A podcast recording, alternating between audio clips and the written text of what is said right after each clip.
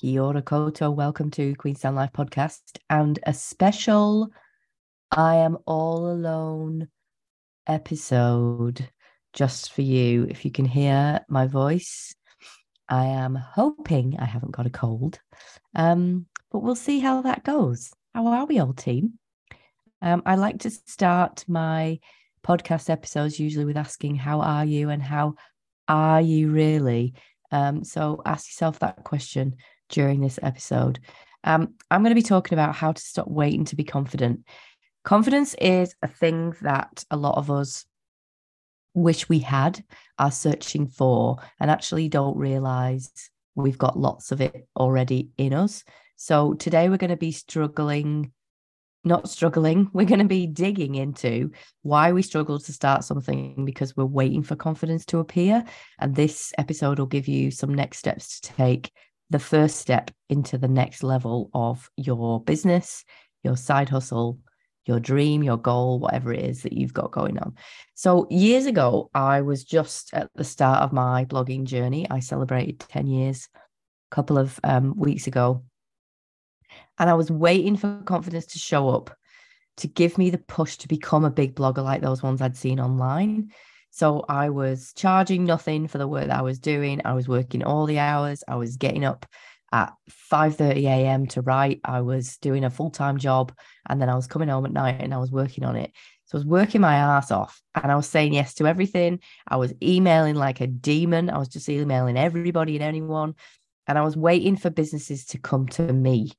Um, and that was a really big thing I learned when I got a coach was that she said to me, don't sit and wait for businesses to come to you. You have to actually put yourself out there. And I was like, oh, yeah, never thought of that. Um, and the day I started to do that, the work massively changed for me. So if we look at confidence in terms of something that's like building a muscle, we don't go to the gym usually with muscles already defined or strong. We actually have to build them up and then we have to allow them to adapt. So, adaptation is the magic part of building muscle. You can tell I used to be a personal trainer. Um, we don't build muscle in the gym room. We actually build muscle in the rest time after we've been in the gym room. So, if you know this or don't know this, muscles, when they're sore, that's the process of them breaking down. So when we lift muscle, we break the muscle fibers. Those muscle strands then build themselves back up again bigger. Um, and then we allow, allow ourselves to create bigger muscles through the workouts that we're doing and the rest that we have afterwards. This is exactly the same for building confidence in business. We actually have to do all the little tester tasks and jobs that we don't think about and then go away and allow that magic to happen. This is where the magic happens. So never discount or discredit the small steps that you're taking, especially if it feels like it's taking forever.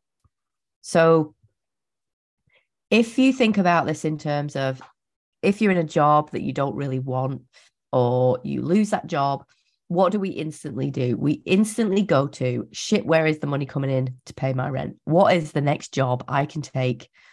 Generally, like the one that I've just done. And we go off, we fire off emails, we go onto the websites, we have a look at job websites.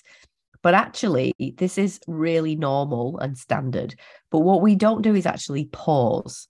We don't pause at all to ask ourselves, hmm, there's a crossroads here we we actually have an opportunity to ask what do i want to do next? So you've kind of been given a little bit of an excuse to have a look at what it is you want to do without even asking for that opportunity. It's like landed in your lap.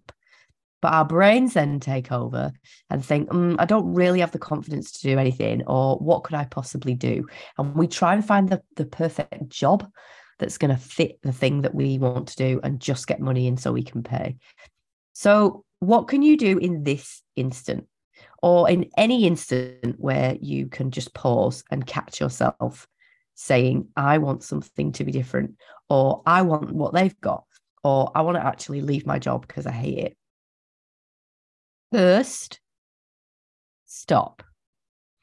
Stop waiting for confidence to magically appear. It won't. Confidence is not something that just all of a sudden comes and lands in your lap and you slot it into uh, a token and you've now got confidence. Confidence is actually the ability of you to feel like you know what you've done over and over and over and over. So, for example, I'm really, really confident about talking about the NGO sector, about family violence, because I've worked in it for 20 years. I, I could stand up and talk about it in front of thousands and thousands of people. What I do not feel confident about is talking about Bitcoin. So I have not sat down and spent hours and hours and hours learning about it. And the only way I can learn about it and be feel confident is to actually, in small steps, take and sit down and actually look at what that means. So then stop. So first, stop waiting for confidence to magically appear. Next, take a really small bite of the apple. So, what do you want life to feel like instead? So, instead of thinking about the job that you want, go to what do you want to feel like during your work and write it down. And then what can you do right now to start moving forward? What is one very, very small step that you can take that you can slot into your calendar and make a recurring task that you do? So, for example, that could be thinking about I know every Wednesday night after work, I'm going to make dinner, I'm going to get the kids to bed, I'm going to get settled. And then from eight till 8.45 i'm actually going to sit and research the things that i want to do the things that i'm not very good at the things that i'm really really good at um, the things that i don't like doing the things that i love doing and actually sit and start to write that list and then think about what your non-negotiables are so what are your non-negotiables for your next place of work or your next business, or if you've currently got a side hustle and you want to take it to full time. That is actual work that allows you to move forward. And we do not spend enough time on that stuff. We just magically want this job to just appear in front of us and then we're doing it. Um, but that doesn't happen. That absolutely doesn't happen.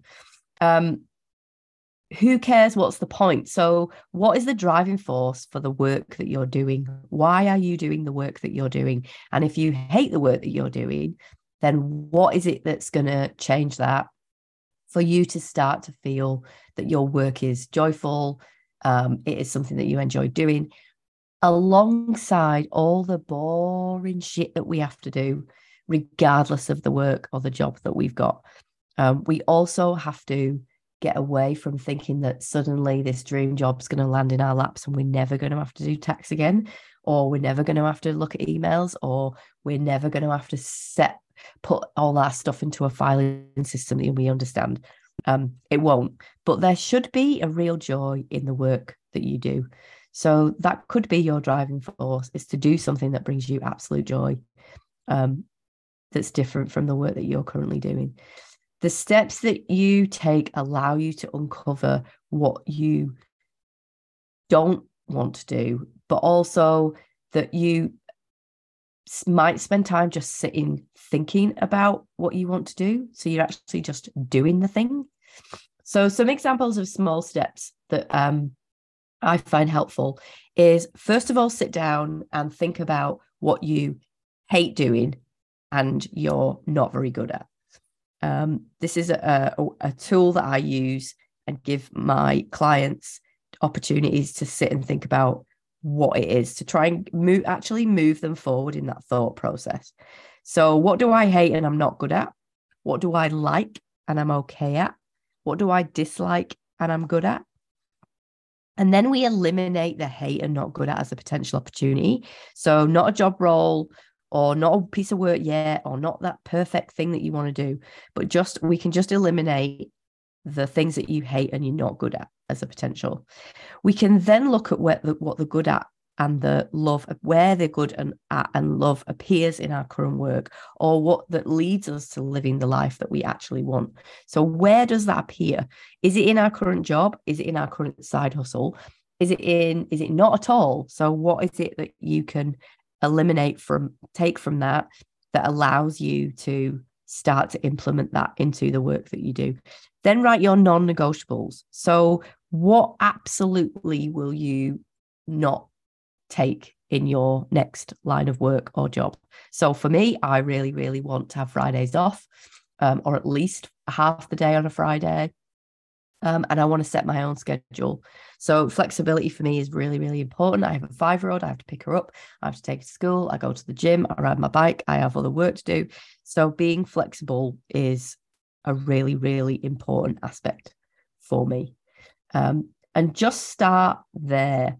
I think what we do is we start to pile in front of us all the things that we need to get done and then overwhelm hits rather than stopping and actually slotting in time every week to start to break down the things that we actually like doing and starting goals.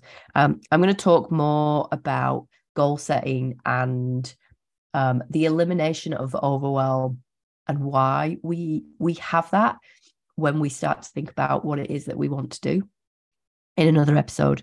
But hopefully, this will be a short, sharp, helpful episode to get you thinking and get you moving. You have the power to put yourself first. You have the power to make yourself a priority. Um, now, Mickey, for listening, and I will see you very soon.